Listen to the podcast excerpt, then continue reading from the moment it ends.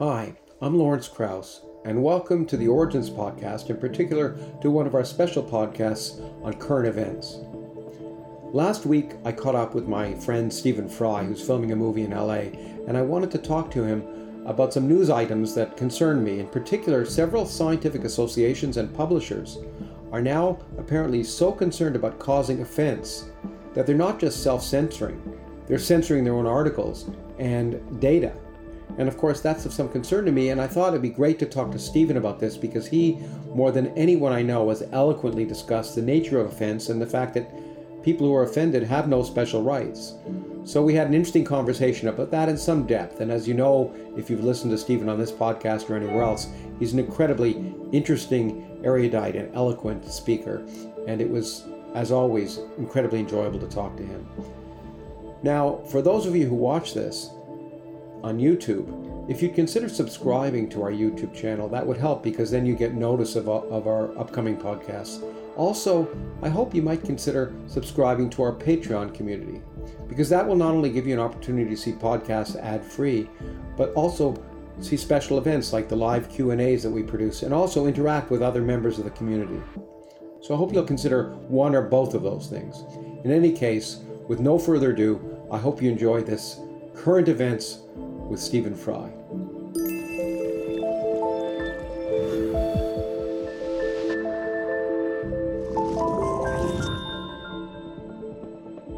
Well, thank you, Stephen, for joining me for what I'll call Current Events with Stephen Fry. And this current event, I couldn't resist thinking of you. I'll just read this. It came from the Royal Society of Chemistry, and and they sent a note to all of their editors or associate editors and editors,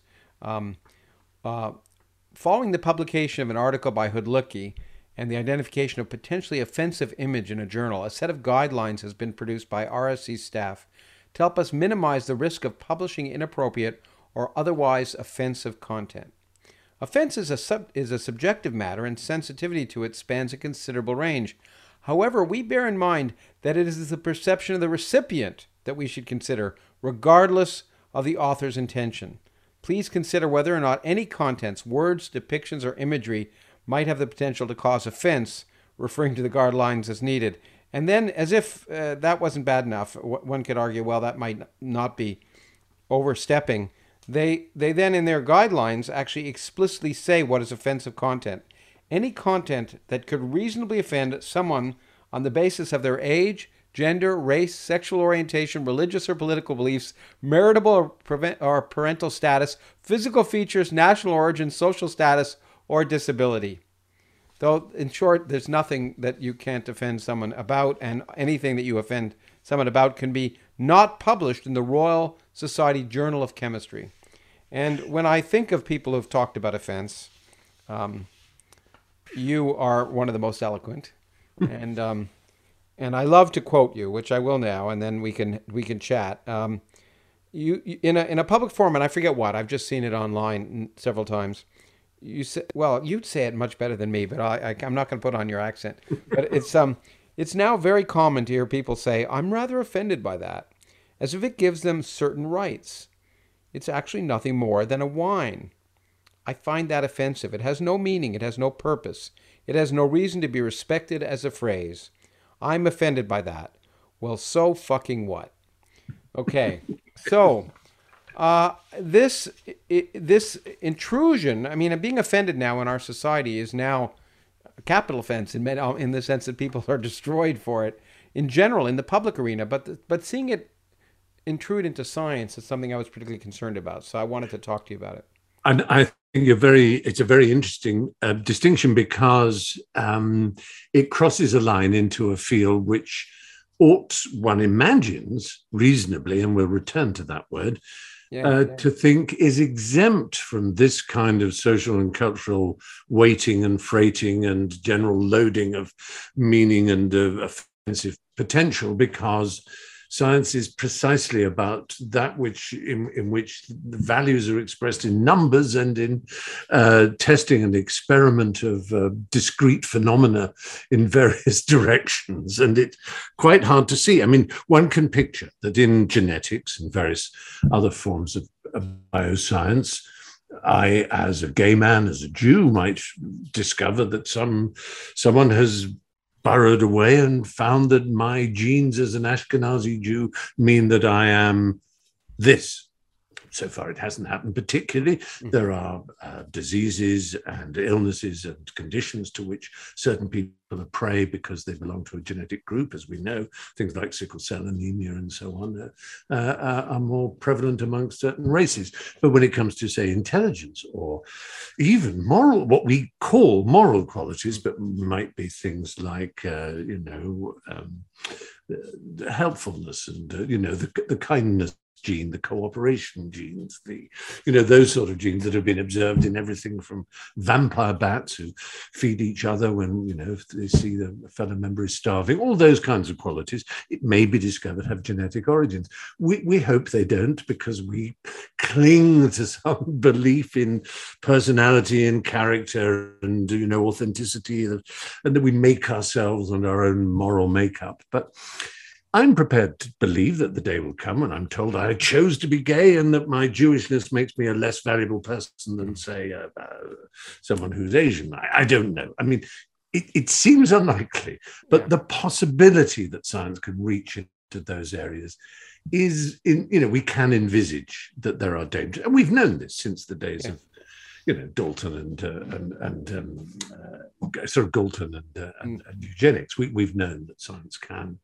There can be bad science. And we've known also, very particularly, that Stalin and Hitler, to choose the two biggest villains of the 20th century, both felt that science could have ideological implications. Hitler and Goebbels, in particular, called, and Goering, in fact, famously called it black science. The Jewish science, Jews were black. Mm. In fact, the N-word was often used to describe. Right? Jews, that's right. So, and now they're white. Slang for the women in the camps was Muslims, and so race was brought into science in a way that seemed. And one of the great ironies of nuclear physics is that the very anti-Semitism of the Nazis stopped them going down the fission route and led them towards deuterium oxide and heavy water, and probably delayed the ability of the Nazis to have nuclear power. Thank goodness. Yes. But anyway, sorry, I'm sort of getting away from the subject. But what I suppose what I really wanted to say is that we've always hoped that science would be exempt from the kinds of possibilities of yielding offence in our current culture, but it's clear that it isn't, and that similar to the days of Stalinism and Nazism, science is going to be inspected for its ability to cleave to party lines, and certain party lines we're thinking of course, are those that involve offense along racial and gender and sexuality. It's more insidious than that in some sense. One could imagine, yes, there are subjects that may seem offensive, and genetics is certainly, genetics and correlating genetic information in any aspect of racial information is a subject that's emotional at the very least in our society. But there are two aspects. As you use the word possibility, which is really to me an important question. One doesn't know the answer. There is a possibility that there are. Just as there are genetic diseases that have correlation with racial things, sickle cell anemia and things like that, there's a possibility. But not being able to raise the question and ask the question of whether there might be a possibility for fear of giving offense is what is one of the more concerning things, because that means you can't even do this, much less talk about it. You can't even do the science for fear of offending. I note that the Royal Society of Chemistry have put in an extraordinarily important adverb in the middle of that, which is might be reasonably offended. And it seems to me that a reasonable person, and the word reasonable is one in law that has huge meaning in British and American law, goes all the way back. Time immemorial has a legal meaning in British jurism, which you probably know is from the time of Richard II. So we're talking Chaucer in England around that time, the idea of the guilty mind and the reasonable man, now the reasonable person for obvious, totally reasonable reasons. That, in other words, a jury is supposed to be formed of what would a reasonable person think about this. That is part of in law. It's not what is the fact, what is that someone was offended, is that was someone reasonably offended. And that is what the Royal Society of Chemistry is saying. And maybe that one adverb can at least allow someone whose research is turned down on the grounds that it is offensive, allow them to plead, no, it's not reasonably offensive. It is not reasonable for someone to be offended by this. And I will stand in the last dock until the last trumpet to claim that it is unreasonable. I see that they're offended. I see the tears coursing down their cheeks. But it isn't reason that is causing those tears to fall. Yeah. It is emotional fragility and a sense of upset, a sense of self being assaulted in some way that has all kinds of histories that are psychologically important. And a behaviorologist and a psychologist, and I'm not being cute here in trying to suggest that the offended person is weak or unable to stand up as a proper human being, because I can cry and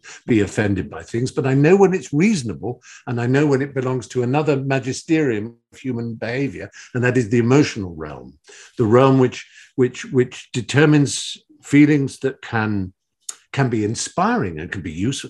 Scientists talk about inspiration and feeling all the time because they're humans.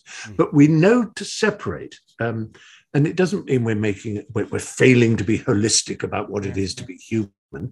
But there must be a division of what is reasonable and what is in a different realm. And our sensitivities and our feelings of personal assault and affront are not the same as our ability to reason. And in between that is even more important, especially to a Briton, is empiricism.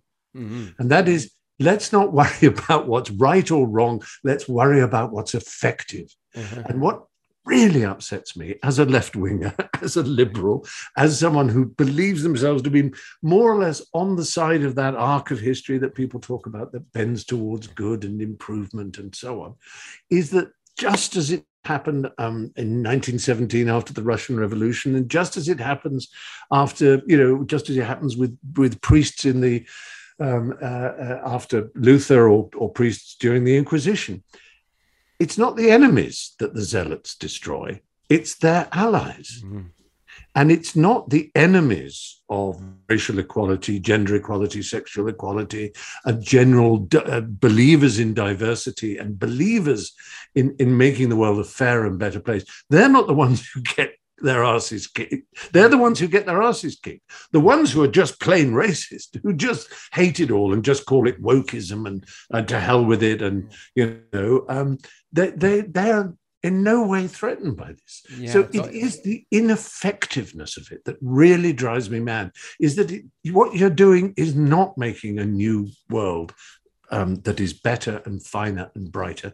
You're just creating a frightened world in which those who want to make it better and finer don't speak.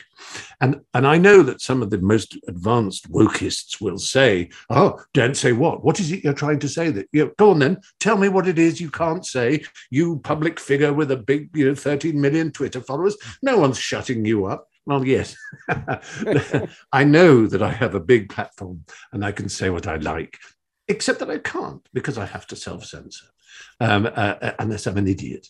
Because, frankly, precedent shows me that if I don't self-censor, I will come up with a joke, a little stupid remark of the kind that one can say to one's friends and lovers in private. And that doesn't make me a bad person, but that if I were to say it in public, I would be destroyed. And so we self-censor. And I'm not moaning about it. I don't think I've got a hard deal compared to other people. But so, again, those who if they're not defending this new trend in academia and elsewhere, they will often attack those who do.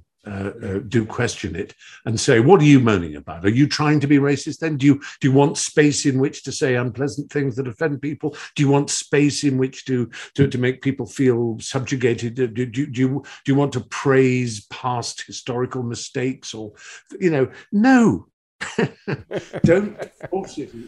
Well, but that's the, that attack is, that kind of religious attack is worrisome. I mean, and you know, you're a master of language, and I've learned much from you.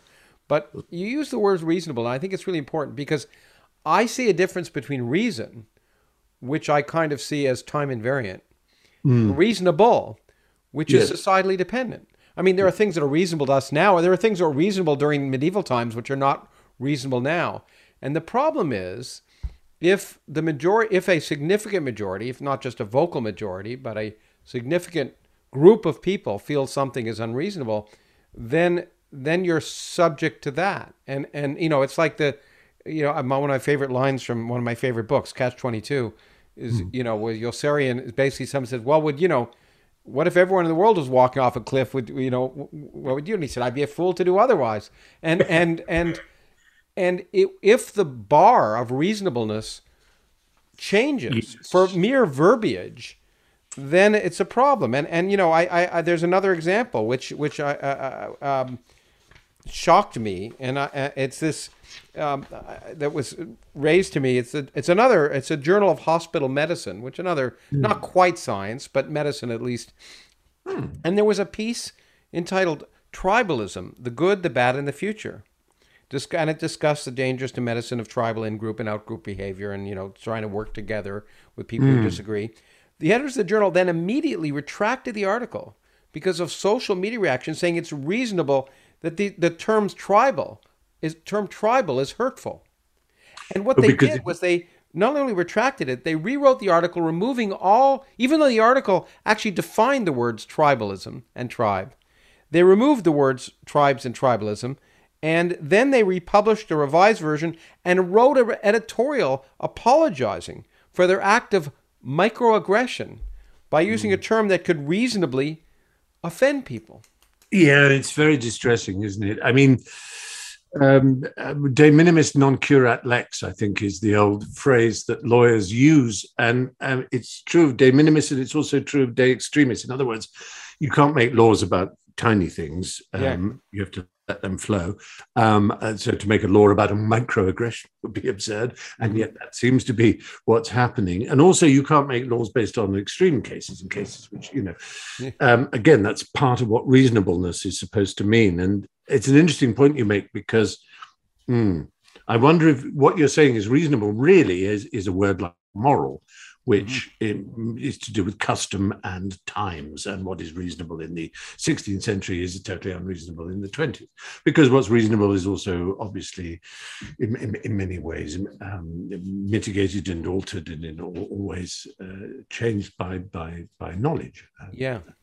And by culture. I mean, you know, and by culture, exactly. And certainly, you know, we know that we had perfectly reasonable ancestors who stirred sugar into coffee, knowing that both had been picked by slaves. And they didn't think of themselves as bad people.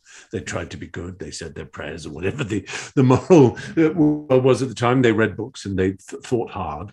And some of them then caught up with the anti-slave movement. But plenty of decent people, you know, do things that future generations will regard as indecent. The question we have to mull over, and it's not an easy one, is whether we are, as the awful phrase is, whether we are on the wrong side of history, because we're not fully embracing this total recalibration of everything we grew up with, this total realignment of ideas and ways of approaching things. And it's letting in all kinds of new issues into what we had thought were purer activities of thought and experiment, suddenly become sullied and coloured by and polluted by this new way of having to consider things. And it does remind us of the way the state became the centre, and being a friend of the state and not an enemy of the state. And you know, it reminds one of, you know, if people have read Darkness at Noon by Koestler, for example, and indeed the final half or quarter of 1984, where O'Brien interrogates Winston Smith. These moments when you get a confrontation between the powerful new culture, whose rules and whose control of thinking is so absolute, and whose way of explaining itself, and you know, it's what an evangelical Christian would call exegesis. You know, its ability to interpret the hermeneutics of the whole world in such a way as to align every, you know, a bit like a magnet, aligning every piece of iron filing in the direction of this new God, and if you question any aspect of it, it's so complete a sealed argument. It's that there is no escape for you. And that's what we feel, that we grew up reading Koestler and Orwell thinking, well, thank God that's over. Thank God there's no more of that kind of thinking. And of course, for us to say that it is 1984, what the Royal Society of Chemistry is doing, is an overstatement, but it tends towards it. It seems to be bending towards something very dark and very, very distressing, and which goes against the most fundamental thing of all, which is not free speech, because I'm not as big a worshipper of free speech as, say, Americans are sort of constitutionally, in every sense, bound to be, but I am a believer in free thought. and if you have to self-censor your free thought in order to get on in the world, in order to think about everything from how you cast a movie to how you describe the color of someone's face in a book, or, you know, to use some of the more famously unsettling questions that have arisen, as you probably know, in editors and publishers now have to cut out anyone who says someone's skin is the color of coffee, or indeed strawberries and cream. You can't use food to describe the coloration of skin anymore. It's apparently commodifying or something.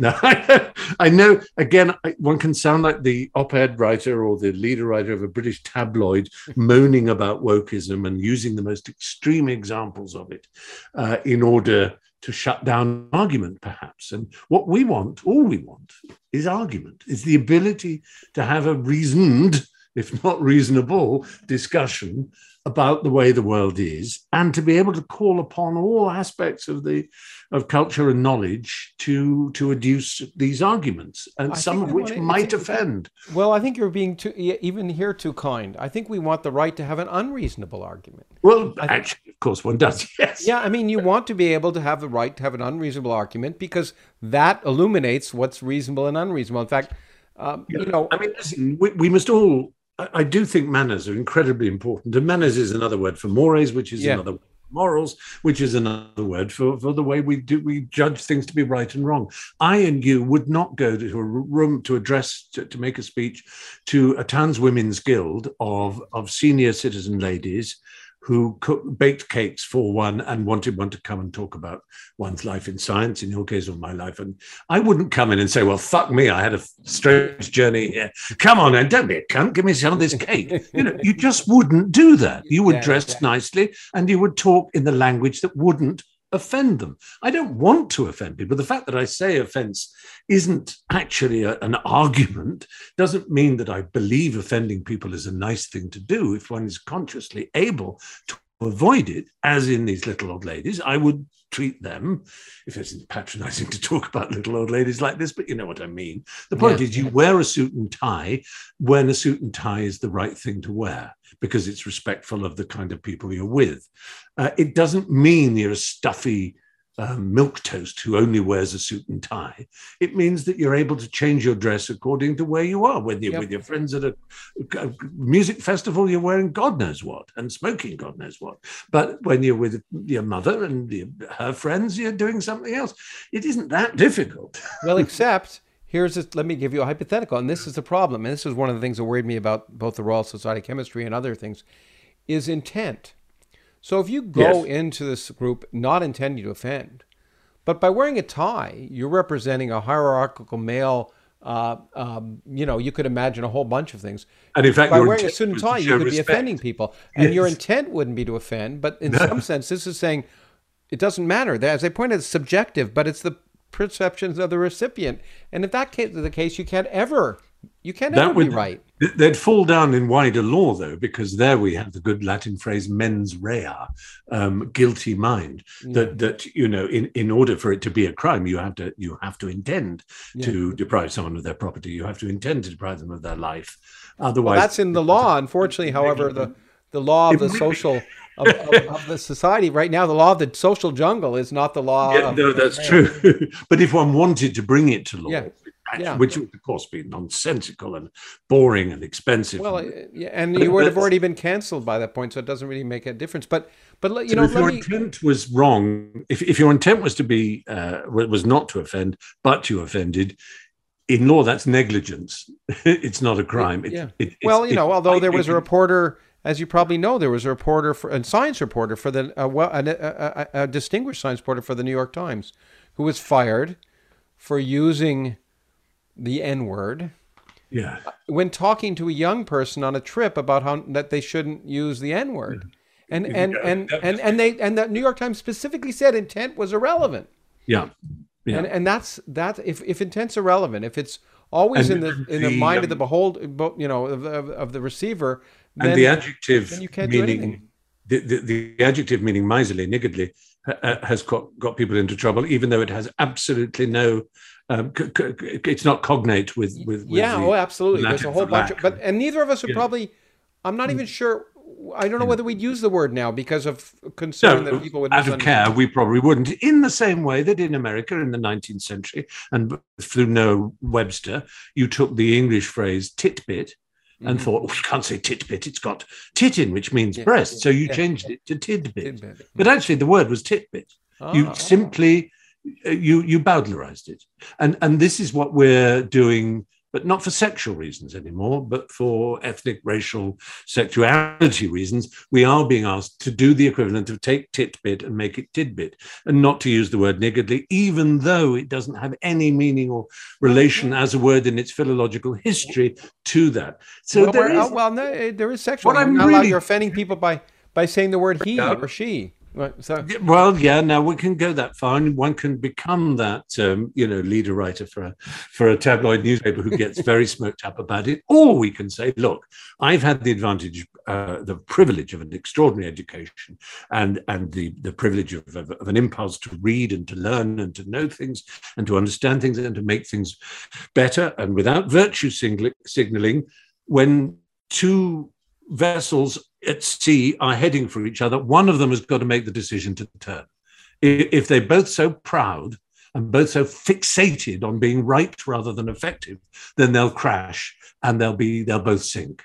Well, let's say, okay, without calling myself St. Joan or a hero, I'm going to be the one to say hard astern and say, all right, I won't say this word, I won't say that word. I, with my friends, will talk and say, have you seen what the Royal Society of Chemistry said? It's fucking weird. And if you happen to know someone who's on the board of the Royal Society of Chemistry, just be careful in your wordings, because you can make an ass of yourself. You can make yourself look an idiot. You're scrabbling to do this.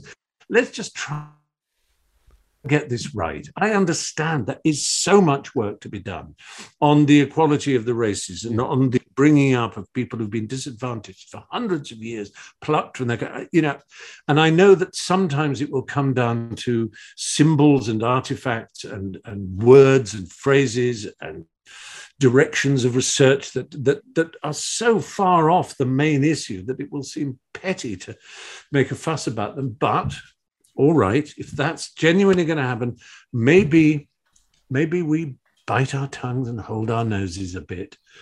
And don't do it so publicly as to say, oh, I'm holding my nose and I'm agreeing to be woke, because that's not helpful.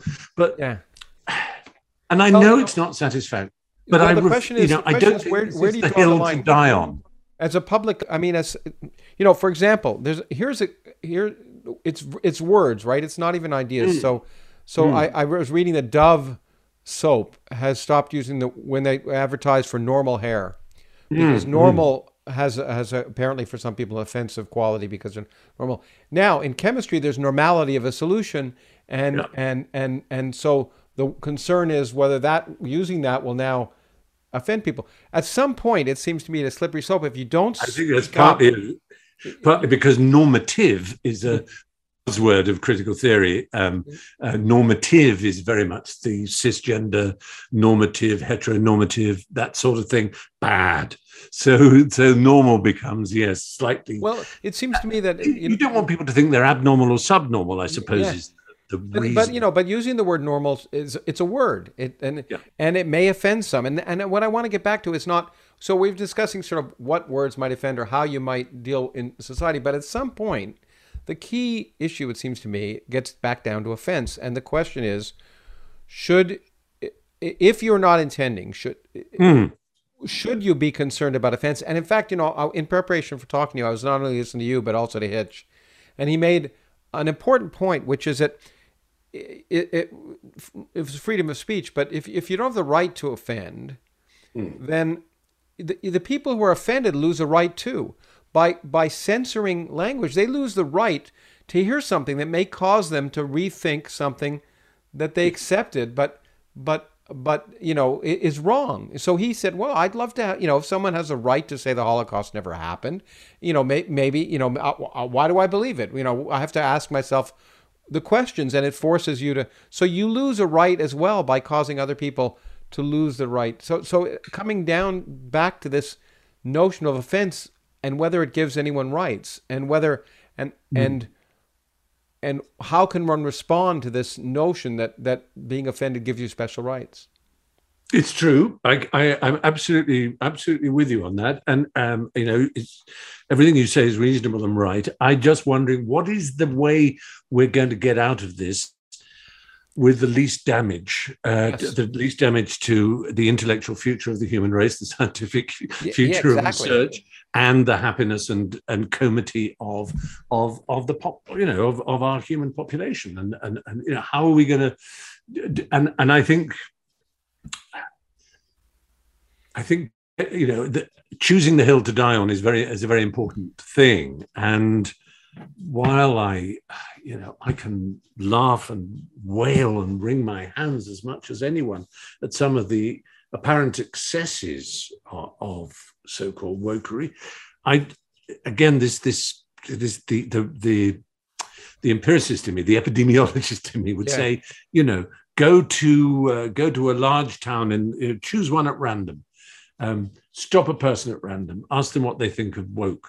They won't have heard of it. They don't know what it is. It doesn't affect them. This whole culture war affects a tiny population of the world. It's the noisiest part of the world, us and them. They're the noisy ones. And we're standing on hilltops yelling at each other while the mass of humanity below is getting on with getting and spending and toiling and roiling and genuinely trying to be human and not, and being kind to each other and neighborly and decent and all the rest of it.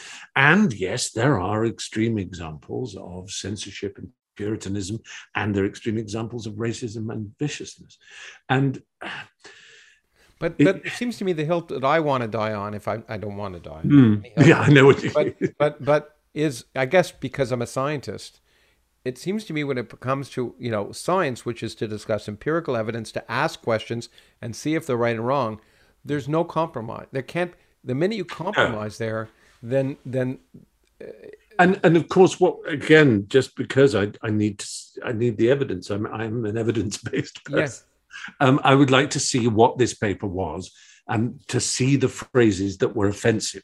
Actually, to know what it was that was regarded as an offensive phrase in a piece of chemistry research. Here's a bit of science. One last thing. I mean, which I was looking at, it had to with archaeology. I don't know if you remember the Kennewick man. I know you and I are, you know, because I've been fighting the wars for evolution versus intelligent design for a long time.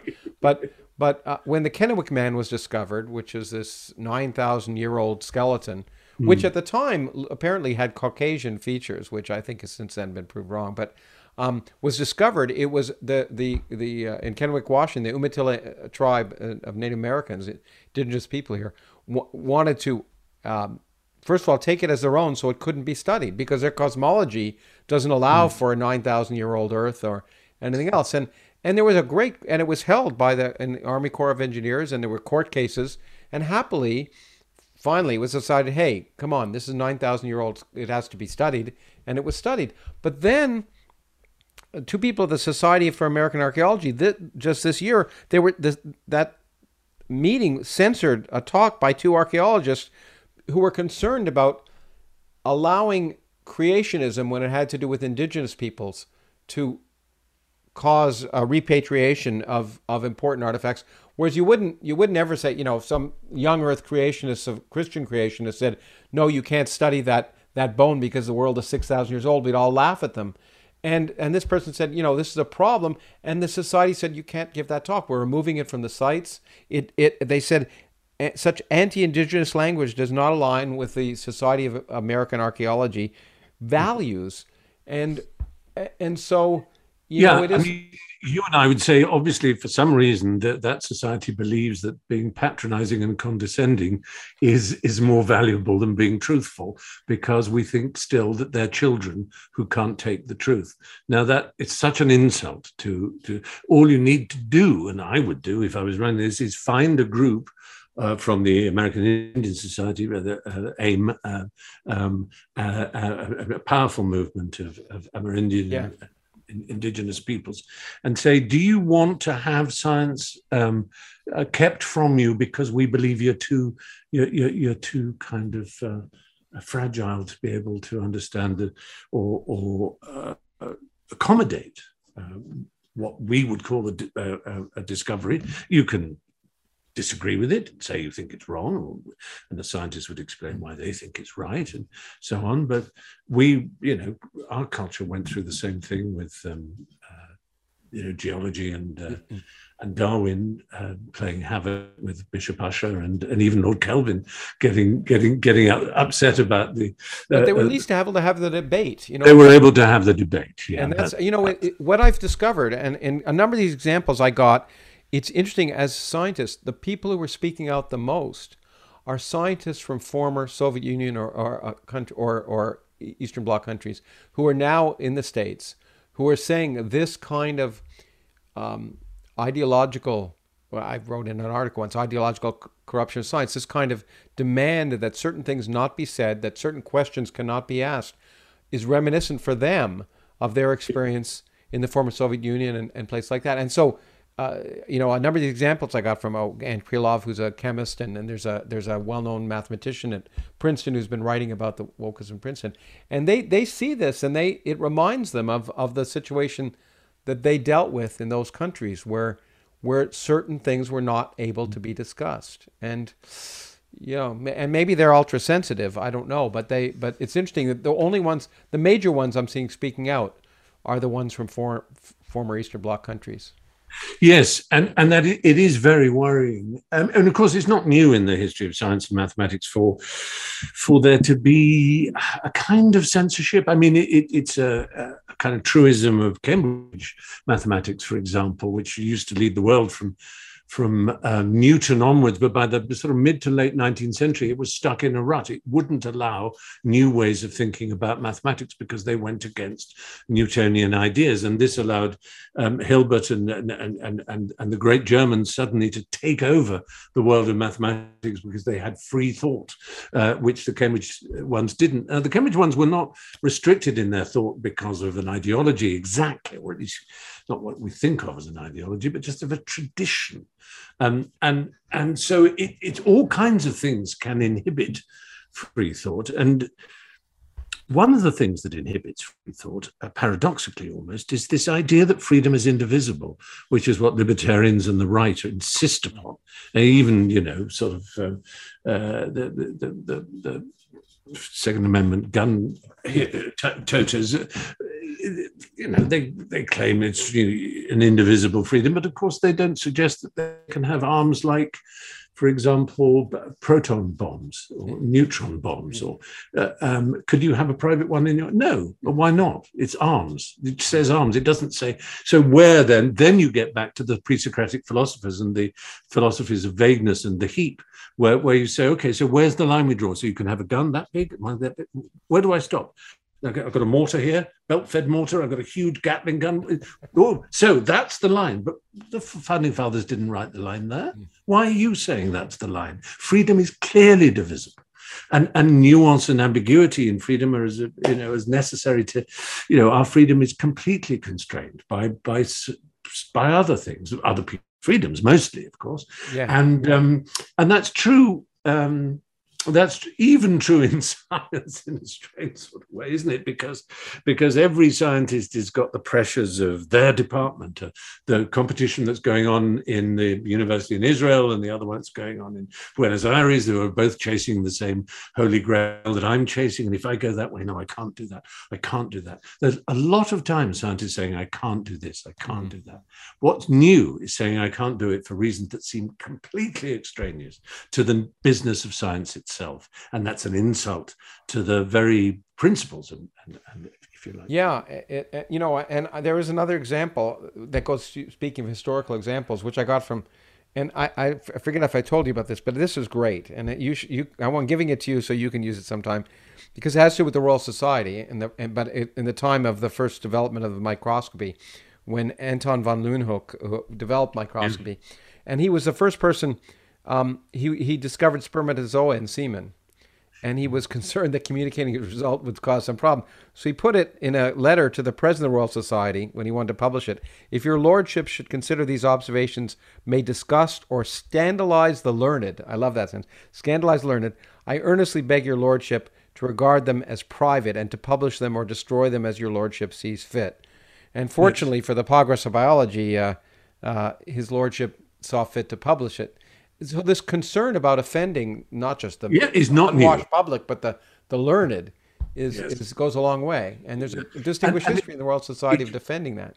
Yeah, we do well to remember that, and therefore not to huff and puff too loudly about these things, much as they do grind our gears, as Peter Griffin would say. And you know, they do grind our gears. We do get annoyed on it. Because we find ourselves suddenly in that position. That is what makes social media so poisonous, that the slight quiver in that direction seems to be an assault on ourself. It turns us all into narcissists. But this is my belief about the way science should be, and anybody who says anything against it is it's more than just I rather disagree with you. They're a fundamental blight. They destroy everything and I think that's an overstatement. I think, as I say, one just has to try and marshal one's thoughts and marshal one's ammunition and use it in the right way on the right occasion and keep oneself in post and be reasoning and reasonable and reasoned, I suppose, where possible, and be smart enough to second guess what, you know, in the same way that every scientist, I mean, you know, every scientist had to guess what the heads of department and the money people are after. And whether will there be funds available for this scholarship, for this research next semester, next trimester, whatever. You know, you just have to be smart. And as our great hero Richard Feynman once advised to someone at Caltech, he said, for your first meeting when you're on a committee, arrive with a cup of coffee, spill a cup of coffee on the dean, drop all your papers, light a pipe with noxious tobacco. You won't be invited back. Because you've got to learn how to fight the system, in other words. That's right, professional responsibility. Be a maverick and a renegade and an outsider. And if you want to do that in this particular world without just turning into a right-winger who is deliberately trying to offend in order to show how free you are, but who actually just wants to get on with the work and, you know, not be blocked by stupid bureaucratic interference, which is what all scientists want and fight all the time. This is just it's another level of that.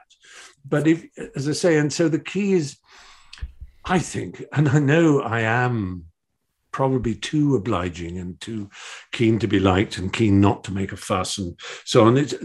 I mean, I can use language to describe things that enrage me, but the most important thing is to work out how to be effective in this particular shit show.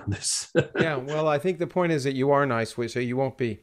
It's hard to imagine you offending anyone, even by saying "so fucking what" in your description. Yeah. I thought Feynman, by the way, probably wouldn't have made it in the modern world. But I certainly, you know, because you've thought about this, I think they should have someone like you as president of the Royal Society. I think that's a lovely thing, and I'm gonna make that recommendation if I ever can. I'm not sure something you'd want. Well, this I do think, Lawrence, and it's a whole other discussion for a whole other time, but for a long while, I believed, and indeed it's becoming, it's starting to happen, that large companies, large enough to achieve a certain kind of critical mass, need, in the same way that firms need HR, they need an ethicist. They need someone trained in thinking, a philosopher, we would call them. Yeah. Ethics being one of the branches, and obviously logic and metaphysics and aesthetics, and there are other branches. But and this is now happening. I read a very good article not long ago saying philosophy is no longer a stylish route to poverty. That there are figures getting there are four-figure opening salaries available for people with a graduate qualification and above in bioethics, for example, because of the importance of the converging currents of genomics and gene editing and bio augmentation and brain-machine interfacing, and of course AI and robotics. All these things mean that there's enormous space for really serious thought. And yes, we know that there'll be rogue companies around the world who won't be paying any attention to ethics. But nonetheless, if you can get the attention of most of the developed world in terms of ethics, it's very important. And this side of things is part of ethics. The problem is the trust, of course. Within a company, you can trust someone maybe whose knowledge of bioethics is very strong when it comes to your investment in CRISPR and related technologies, say, but in the wider world, in politics, you put someone into the cabinet. We don't believe in economists. We don't believe in any experts. So the idea we'll believe in a fluffy philosophy. I've seen some bioethicists too, and I still have this, maybe I have a suspicion, I still prefer the thoughtful amateur to the credentialed professional. I suspect there will be a period where the so-called training and the methodologies that are currently being used in universities will have to do a lot of catching up to the real world, because it's been the problem in sociology as well. I prefer you as a thoughtful. I guess I think of you as a thoughtful amateur. I shouldn't really, because you're not an amateur of anything as far as I can tell. But I thank you, and I hope you will, in spite of being so polite and so nice, I hope you will continue to offend when necessary. Thank you. I'll do my fucking best. Thanks a lot for that. It's always a pleasure, Stephen, and I appreciate you taking the time to have this chat.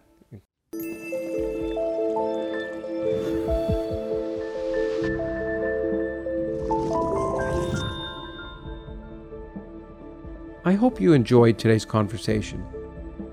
You can continue the discussion with us on social media and gain access to exclusive bonus content by supporting us through Patreon. This podcast is produced by the Origins Project Foundation, a nonprofit organization whose goal is to enrich your perspective of your place in the cosmos by providing access to the people who are driving the future of society in the 21st century and to the ideas that are changing our understanding of ourselves and our world. To learn more, please visit originsprojectfoundation.org.